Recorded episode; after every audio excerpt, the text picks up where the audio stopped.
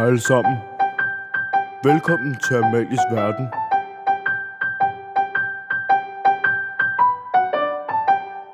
Hej og velkommen til Amatisk Verden, min verden her på Skovbo Efterskole. I dette afsnit havde jeg besøg af min søde guitar-medarbejder Alma. Vi kom ind på mange spændende emner som kropsbehåring, efterskoleminder, store trospørgsmål og om hvordan det er at være guitar-medarbejder. Alma, hun er altså syg nok, så lad os hoppe ind i Amatisk Verden. Nå Alma, velkommen. Tusind tak, Amalie. Det var så dejligt, at du ville komme her i dag, synes jeg. Det er skønt at sidde i en sofa med dig og skulle dele lidt tanker. Det er dejligt. Det er mega hyggeligt. Mm-hmm. Hvad er dit første minde fra Skovbo?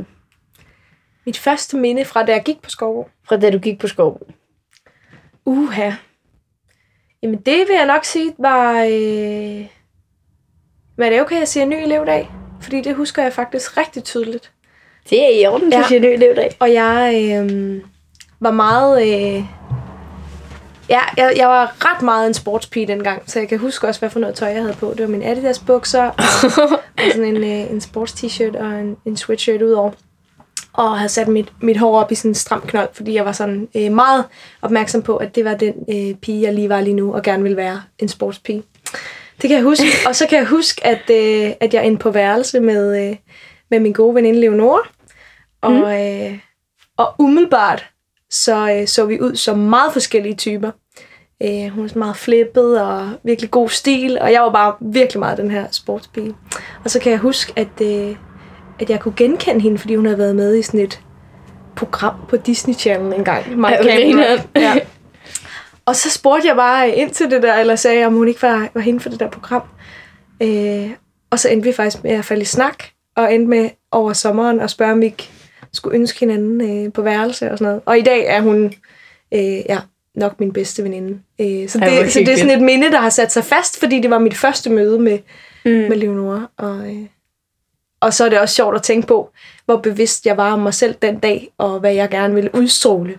Hvad for en slags pige jeg gerne ville være.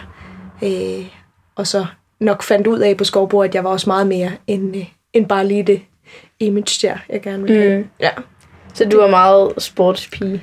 Ja, det var jeg. Og gik også meget op i fodbold, da jeg gik her. Men var også virkelig glad for at finde ud af, at der var mange andre ting, der var lige så vigtige for mig.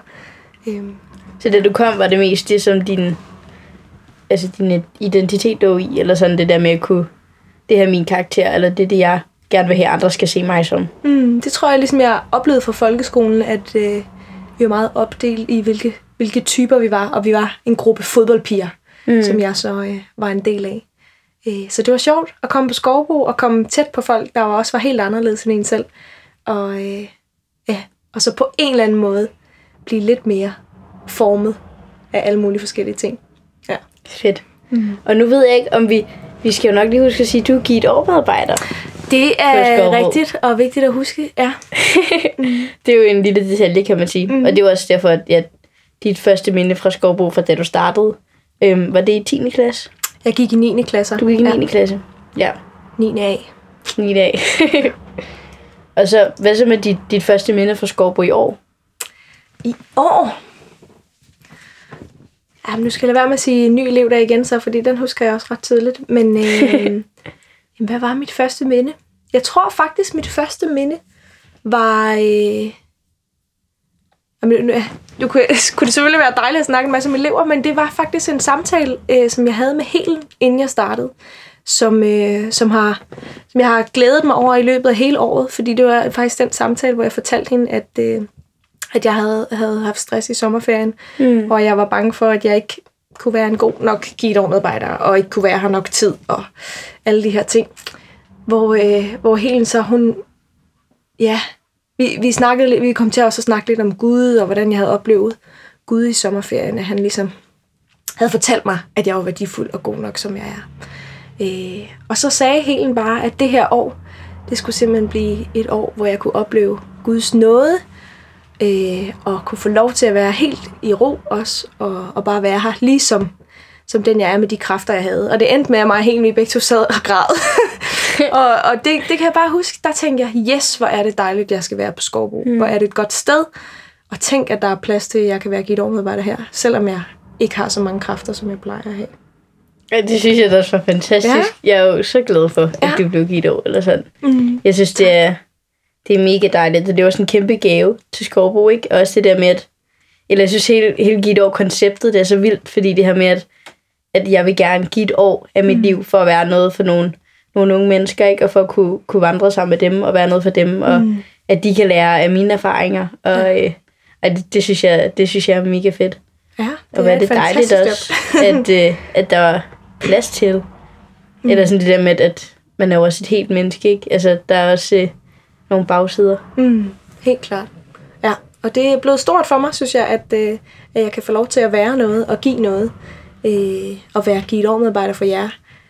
Både når jeg føler mig på toppen, og når jeg ikke gør. Mm. Og det, at jeg faktisk accepterer, at jeg ikke altid er på toppen, det er faktisk rigtig godt.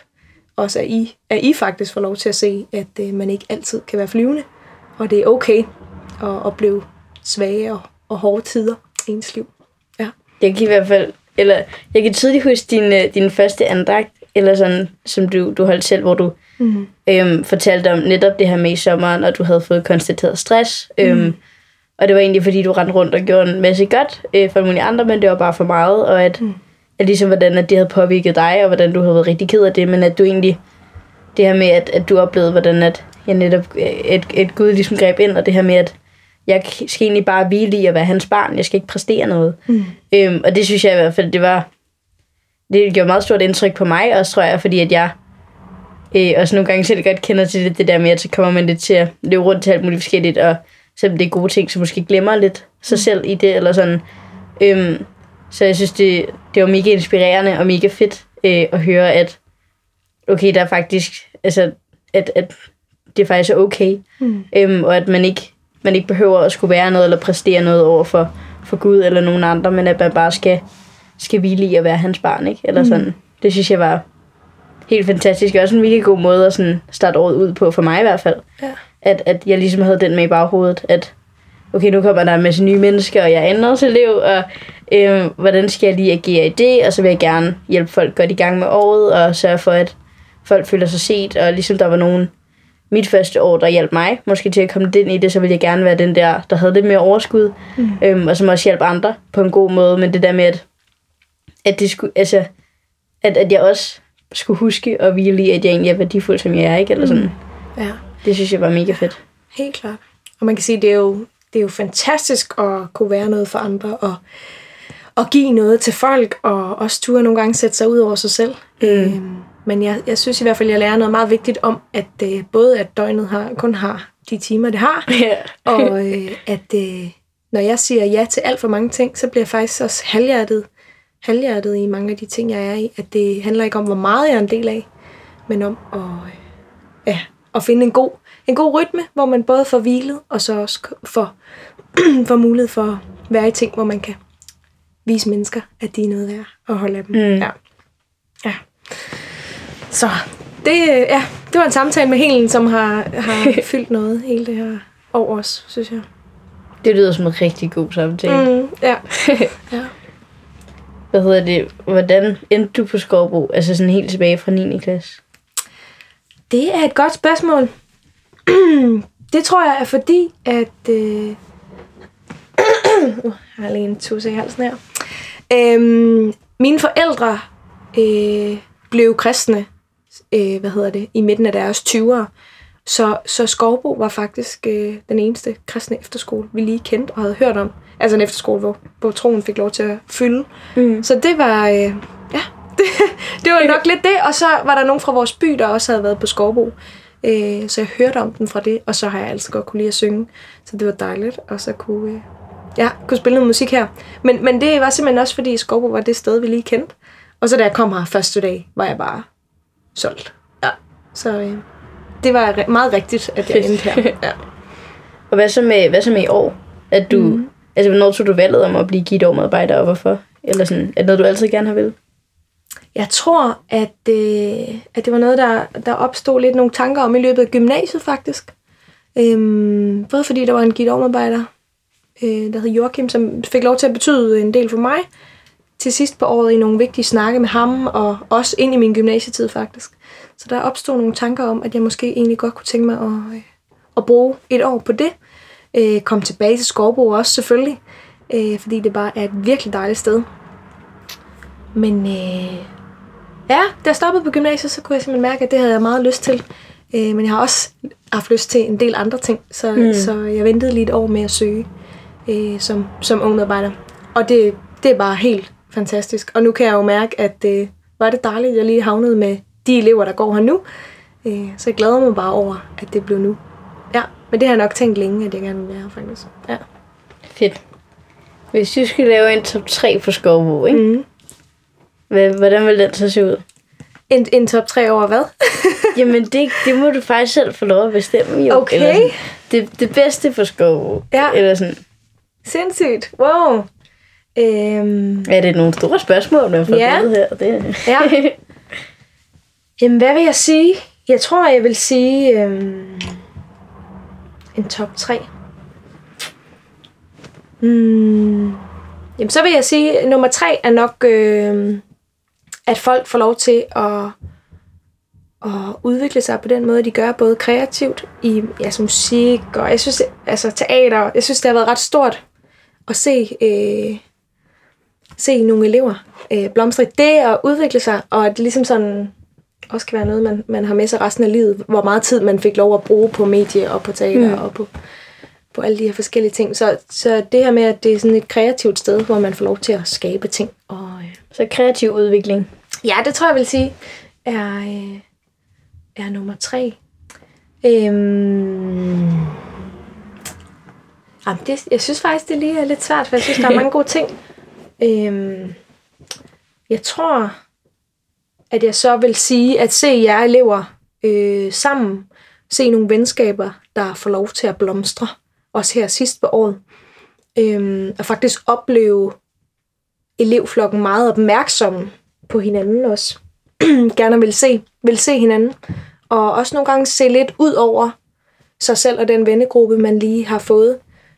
Og simpelthen vil møde folk her med respekt og kærlighed og alle de her ting. Ja. Og så tror jeg, nummer 1 må være... Det kan måske godt lyde lidt mærkeligt, men jeg er faktisk blevet ret overvældet over den pædagogik, der er på Skovbo, faktisk. Mm. Altså den måde, som Skovbo bliver ledt. Der er bare virkelig meget tillid til eleverne, og også en lyst til at kalde det gode frem i dem. Og jeg har også læst Jens bog, og synes, det var meget fantastisk at læse om. Og jeg ser jo, at der vokser virkelig gode ting frem i jer, synes jeg. Ja, så jeg er sådan glad for den måde, Skovbo er på som skole. Også med de kristne værdier, der er, som pædagogikken jo også udspringer af, vil jeg jo sige. Ja.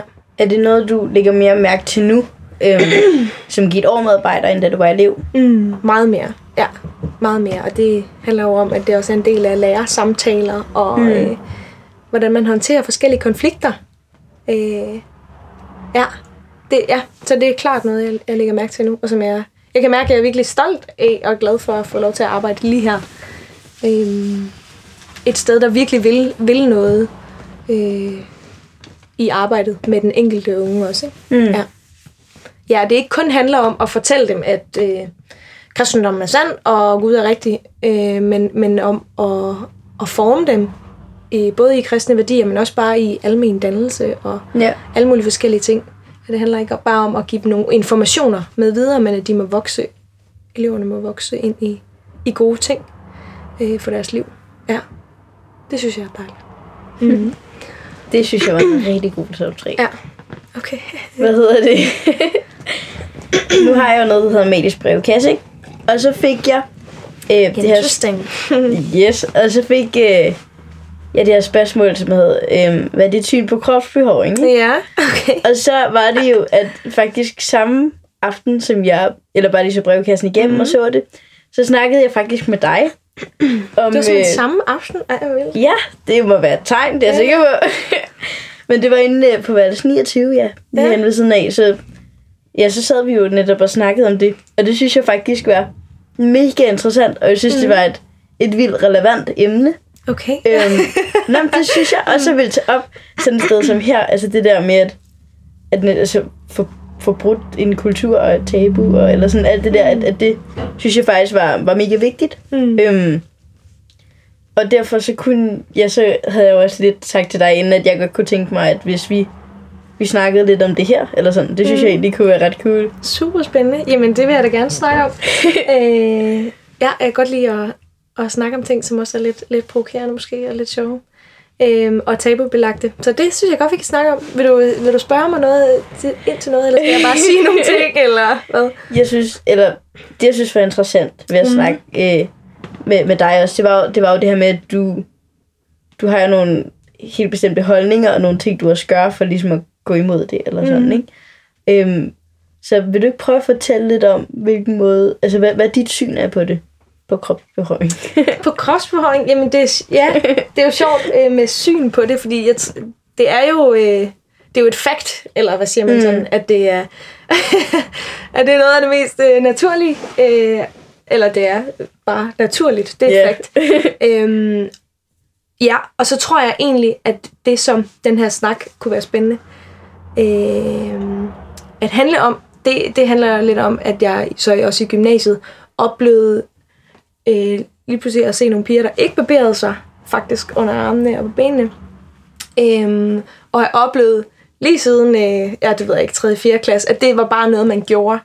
Fordi det var ligesom det idealer, der var, og sådan skulle piger se ud, og det er ulækkert, hvis de ikke barberede sig. Men så oplevede jeg lige pludselig nogle piger, som bare lod være, og som egentlig hvilede ret meget i, at det var jo bare sådan, de var. og det var der ikke noget ulækkert i overhovedet. Og det synes jeg bare faktisk med det samme var mega sejt. Og også mega sejt, fordi at det brød nogle sociale normer og udfordrede de idealer, der er blevet skabt i vores ungdomskultur og samfund i dag også. Og det, jeg synes jo, at når jeg så har tænkt over det efter, at vi har nogle ærgerlige kvindeidealer, både til hvordan man ens krop skal se ud, men også i forhold til kropsbehøring. Altså, jeg synes, det er mærkeligt, faktisk. Det er virkelig sådan, mærkeligt, ja. Jeg synes, det er mærkeligt, at det er blevet sådan, at man skal barbere sig, fordi ellers er det ulækkert, og at man skal se ud på en helt bestemt måde, fordi så bliver der forbundet alle mulige ting med det, altså en skamfølelse over, at man ikke lige ser ud på den ene eller den anden måde. Og det bliver på en eller anden måde noget, der binder os, at vi skal se ud på en bestemt måde. Så man kunne også sige, at det bare handler om kropsidealer og kvindeidealer sådan in general. Men nu særligt i forhold til kropsbehøring, så tog jeg så en beslutning i 3.G om at ikke at barbere mig. Ja. Men det synes jeg er mega sejt. Jamen, det vil jeg også sige, det. Ja, jeg synes også, det er sejt, fordi jeg faktisk oplevede, at det var udfordrende. Oplevede, at det var udfordrende at have en t-shirt på, hvor man kunne se, at jeg ikke havde barberet mig under armene. Og det er jo netop så mærkeligt, ikke? At jeg oplever det, men det handler simpelthen om det sociale, de sociale normer og de forventninger, der er. At jeg simpelthen kunne være bange for, at folk synes, det var ulækkert. Men så må jeg simpelthen bare sige til mig selv, det er det ikke. Det er det ikke.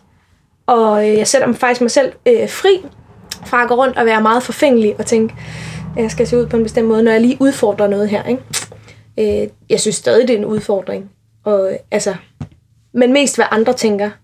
Jeg synes overhovedet ikke, det er ulækkert selv. Men mere i forhold til, hvad andre tænker om det. Og det er jo ærgerligt, jeg har det sådan, ikke? At det, eller sådan, jo, men det er vel også netop en god måde at kæmpe imod det. Det er ens egen tankegang omkring det også. Også netop, og, altså de her idealer og sådan noget, ikke? Fordi det er også lidt hvornår blev det mærkeligt, at man, eller sådan, fordi det jo netop er så naturligt, eller sådan, ikke? Jeg tror, det er nogle mærkelige idealer, vi får skabt, som ingen rigtig ved, hvor kommer fra, hvorfor de er der, eller sådan, ikke? Men det er bare, det er bare klamt, eller det er, også, det er jo mega mærkeligt, ikke? Og det er også derfor, jeg godt kunne tænke mig at snakke om det her, fordi også bare snakke om det, det gør man jo heller ikke sådan rigtigt, eller sådan, vel? Nej, det gør man ikke. Så det er netop også det, jeg synes, ville være lidt sejt, eller sådan, det her med at tage det op her. Så folk også måske, altså det er jo naturligt eller sådan, ikke? Ja. Så er det lidt synd for Chris, at han skal sidde her og lytte med. Men jamen, det er meget spændende. Hvis han kom til at med mig. Ja, men du bider bare et Chris, hvis der er noget der. Nej, okay. Ja. Men ja. Mm, men det kan jeg mærke, uden at det sådan er blevet en af mine mærkesager i livet at fortælle piger, at de skal lade være med at barbere sig, så vil jeg gerne i hvert fald selv stå ved det og sætte piger fri til, at det kan de også lade være med, hvis de godt kunne tænke sig også at være naturlige i det. Mm. Og jeg har det jo netop sådan, at jeg godt kunne tænke mig så, at det ikke er det, der gør mig feminin, at jeg er barberet, men at være den kvinde, jeg er. Ligesom den, jeg er skabt. Yeah. Ikke? Og så tror jeg jo også, uden at vide særlig meget om det, at der er en god grund til, at vi har kropsberøring de steder, vi har. Ja. Så jeg synes, det er mærkeligt. Jeg synes, det er mærkeligt det er sådan, og ærgerligt. Det tager også altså, det tager tid. Mm. Eller sådan, ikke? Og det der med, at hvorfor... Altså, jeg tænker jo ikke over, hvorfor jeg barberer mine ben. Jeg gør det jo bare, eller sådan... Mm. Det er jo ikke noget... Altså, jeg tænker jo ikke over det, hver gang jeg gør det. Det er jo bare noget, jeg gør, ikke? Og det er blevet en så... naturlig, unaturlig del, eller hvad du vil kalde det, ikke? Eller sådan, ja. at det er bare noget, man gør, eller sådan, men uden overhovedet. Altså, jeg har jo ikke overvejet, hvorvidt, at jeg har lyst til det, eller ej. Det er jo slet ikke noget, nogle tanker, jeg har haft. Det er jo slet ikke en refleksion, jeg har gjort mig, fordi at det netop bare har været sådan, det er bare noget, man gør. Mm. Så det synes jeg jo egentlig også er problematisk, at det ikke er en, hvad vil jeg egentlig selv hvile mest i, og hvornår har altså, min krop det bedst, og hvad vil jeg synes var rarest, eller sådan, den refleksion har jeg slet ikke gjort mig, fordi det netop bare har været sådan, om det er sådan her man gør, og så er det jo, nå okay, og så vi har jo begge to gået til fodbold, ikke? Eller sådan, det gør man bare, eller sådan, fra man var rimelig lille, ikke? Eller sådan. Ja. Det er jo egentlig også, det synes jeg er interessant, eller sådan. Ja. Fordi jeg synes, ved de fleste andre ting, så plejer jeg sådan, eller tænker over, hvorfor gør jeg det her, eller sådan. Men når det er noget, der bare bliver lagt så meget ind i vores kultur, eller sådan, at så det bare, så det er ikke noget, man tænker over, hvorfor man gør mere, eller sådan. Ja. Så det er noget, en styrende norm, som jeg gerne vil være med til at stille spørgsmålstegn ved, faktisk. Fordi jeg tror, det fører nogle ærgerlige ting med sig, at det er sådan, at man skal det. Og samtidig vil jeg jo ikke sige, at jeg tror ikke, at det er, fordi jeg aldrig kommer til at barbere mig igen. Men jeg vil gerne også lære at hvile faktisk i den krop, jeg har. Og udfordre mig selv lidt på den der forfængelighed, jeg nogle gange kan have. Ikke? Ja. Det synes jeg også er mega sejt. Nå. Nu er der jo kommet nogle spørgsmål fra Amatisk brevkasse her.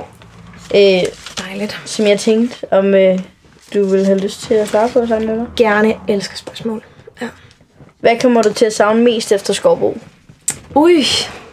Det er et rigtig godt spørgsmål. Det tror jeg måske bliver at følge jer så tæt, som jeg gør lige nu. Altså det er simpelthen mega dejligt, at mit job er at være opmærksom på jer elever. Og at være en god krammer og et lyttende øre og... Ja, og simpelthen oplever at kunne følge jer. Det synes jeg, der er så meget mening i for mig. At være en ressource og en veninde også, og en guideovermedarbejder. Ja, det synes jeg er så dejligt. Så jeg kommer til at savne at bo så tæt sammen med jer. Men håber jo også, at jeg kan blive ved med at se jer i forskellige sammenhæng og sådan noget. Ja, det vil jeg sige. Er der noget, du sådan frygter ved at Skovbo Studio nu? Er der noget, du er lidt nervøs for, eller sådan at... Er der noget, jeg er nervøs for? Altså, jeg kan jo godt blive fyldt af tanken om jeg nu kunne have gjort mere, været mere. Men det er noget fis at tænke sådan, synes jeg, efter sådan et år. Så det lægger jeg væk. Og ligesom bare lader mig fylde med taknemmelighed i stedet. Fordi der er sket så meget godt i år. Ja. Det synes jeg er en rigtig god idé. Det lyder meget fornuftigt. Ja. Hvad sker du næste år? Jamen altså, dejligt spørgsmål også. Fordi jeg, selvfølgelig er det trist, at Skovbo slutter, men jeg har også noget, jeg virkelig glæder mig til at skulle næste år. Og for det første, så skal jeg flytte ind i en lejlighed ved Forum Station. Og der skal jeg bo med 2 andre unge. Og jeg skal simpelthen arbejde i noget, der hedder KFS, og det står for Kristen Forbund for Studerende. Det er deres lejlighed, jeg skal bo i. Og det betyder simpelthen, at jeg skal være guideovermedarbejder for gymnasieelever næste år. Med en lejlighed i København og lidt flere penge. Og måske lidt flere sådan faste ting, som jeg skal lave. Så jeg skal ud og besøge kristne grupper, gymnasieelever, rundt på hele Sjælland og Bornholm. Og også Lolland og Falster. Holde andagt i de kristne grupper. Også bare mødes med med de gymnasieelever, der lige kunne have lyst til at mødes med mig. Så hvis man er alene gymnasieelev på et gymnasium, så vil jeg også gerne komme ud og bare hygge og have en snak. Så man kan sige, ja, at jeg har givet overmedarbejder for gymnasieelever i stedet. Og så skal jeg en gang om måneden lave sådan nogle fede arrangementer ind i min lejlighed, som kommer til at handle om gymnasielivet og også troen i gymnasielivet. Ja, så jeg glæder mig til igen at skulle have fællesskab med unge mennesker og følge dem. Ikke helt så tæt som på Skovbo, fordi jeg jo ikke kommer til at bo sammen med dem, men alligevel er der noget af det samme i det job, jeg skal. Så det glæder mig rigtig meget til. Ja. Det kan jeg forstå. Jeg synes, det er mega fedt. Det er jo også lige dig, eller sådan, ikke? Det her med, at jeg får lov til at være en del af en vandring i troen sammen med nogle andre, ikke? Eller sådan, det... Jeg synes, det er mega fedt. Jeg glæder mig til sådan at kunne følge dem af jer, der har lyst videre. Altså simpelthen komme ud på jeres gymnasier, jer, der skal gå på gymnasiet næste år, og sige hej til jer, og høre, hvordan I har det, og invitere jer til de ting, jeg laver. Det bliver rigtig dejligt at følge jer stadig. Jeg håber virkelig, det bliver rigtig nice. Jeg glæder mig til at høre om, hvordan det bliver luksus. Det er der ingen tvivl om. Så står der her.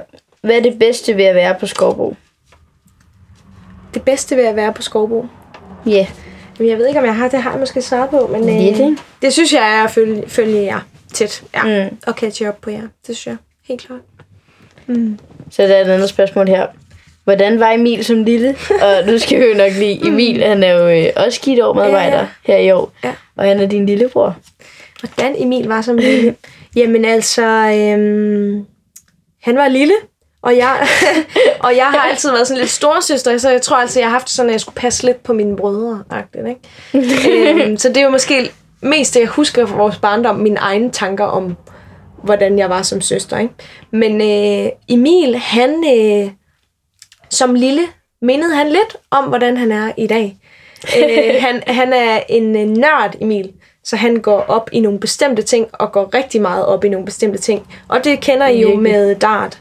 Og andre ting, der fylder noget for Emil her også, ikke? Samfundet, alle mulige ting, ikke? Så Emil havde også nogle hobbyer dengang, som han bare nørdede. Og det var fodbold.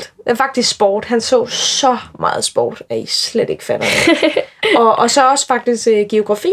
Han havde det sådan, at han ikke ville læse skønlitterære bøger overhovedet. Men sådan nogle geografibøger om flag og hovedsteder og alle mulige ting. Det åd han bare. Er det derfor, han kan have så mange hovedsteder? Det er simpelthen derfor, han kan have så mange hovedsteder. Okay, nu giver det. Så helt fra han var lille, har han været en nørd. Ja, og det tror jeg sådan, det der lige kendetegnede Emil som lille også, at han havde nogle interessepunkter. Og så ellers så var han sådan en stille og rolig dreng, som han også er nu. Så på den måde. Han blev lidt klogere og lidt mere sådan samtalelysten på sine ældre dage. Men... Men jo, han har stadig nogle af de samme træk. Ja. Fedt. Så der er et spørgsmål her. Hvorfor er du så kristen? Hvorfor jeg er så kristen? Det godt spørgsmål. Altså, man kunne også lave det om og sige, hvorfor betyder det så meget for mig at være kristen? Det synes jeg...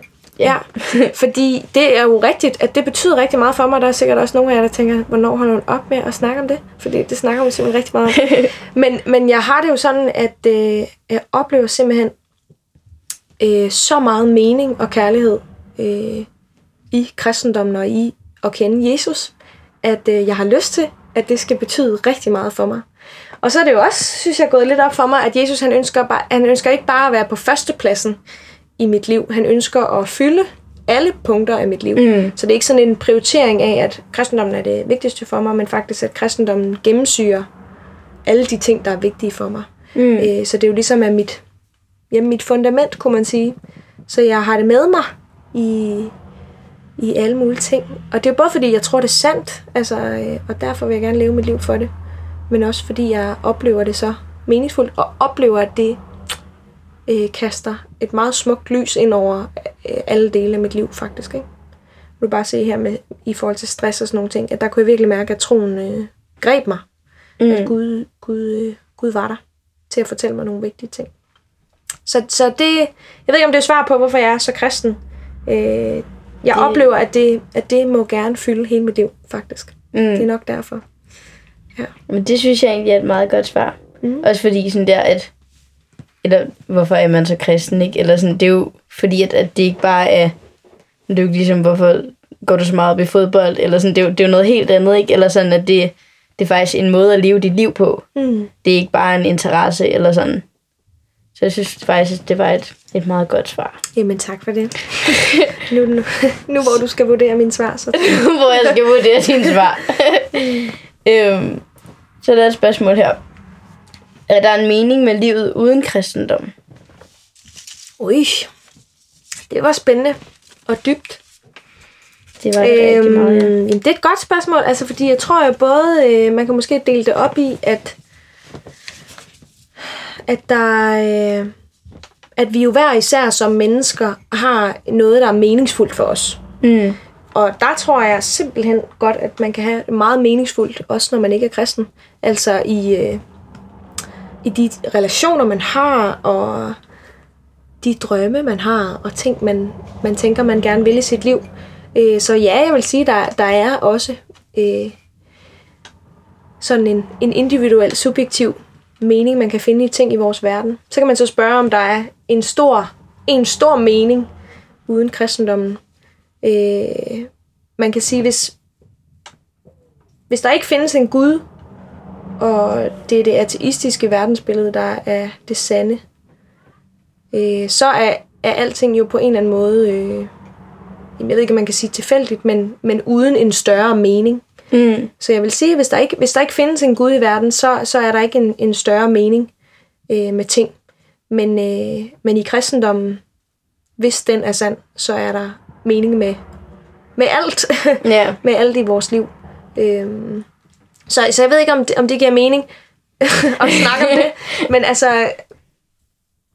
både ja og nej. Altså, man kan godt have en individuel mening, vil jeg sige. Men hvis man ikke tror på en Gud, så er der ikke nogen større mening med det hele. Men jeg tror også, eller jeg ved ikke, jeg lånte jo en bog af Christoffer, som hedder Mærk Gud. Og der skrev han bare det her med, at det med, at når der er mere mellem himmel og jord, at det er et begreb, der tit bliver brugt, når man skal forklare noget, der ligesom er uforklarligt, eller noget, som man ikke lige ved, hvad er, eller sådan noget, men at det faktisk også godt kan blive brugt i sammenhæng i små ting. Sådan noget som et barn, der synger, eller et smil fra en fremmed, eller sådan. Det der med, at faktisk, at Gud også kan opleves i de små ting. Mm. Og det, eller hans teori er også i hvert fald, at alle mærker Gud, ligegyldigt om de er kristne eller ej, eller, men at det her med, at i glæden, at det kommer fra Gud, og at, altså sådan, så på den måde, at jeg tror måske, at det også er meningsfyldt, fordi der også er noget Gud i det, eller sådan, selvom man måske ikke forbinder det med det. Eller jeg synes i hvert fald bare, at det var en meget spændende tanke. Super spændende. Jeg kom faktisk lige til at tænke på det nu også, at jeg fik lyst til at sige, at man kan som menneske jo føle mening. Man føler noget meningsfuldt.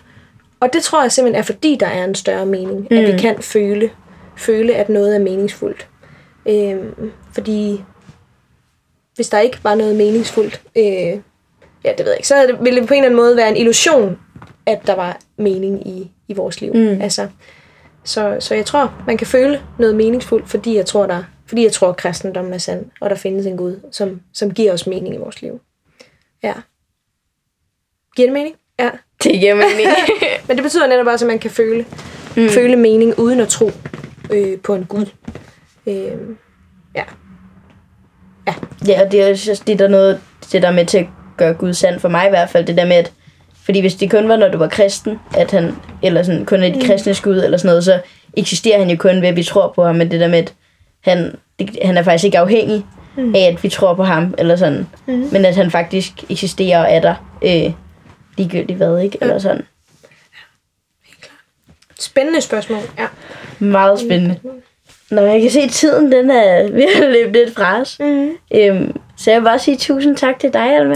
Det var meget spændende. Vi kom vidt omkring. Det synes jeg. Det hele. Ja. Det var mega fedt.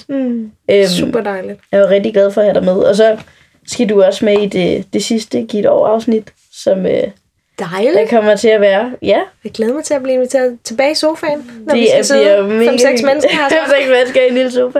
Ja, vi må finde på noget genialt. Men og tak til alle jer lyttere derude, for at I lyttede med. Det var rigtig dejligt. Yes. Hej hej. Hej hej.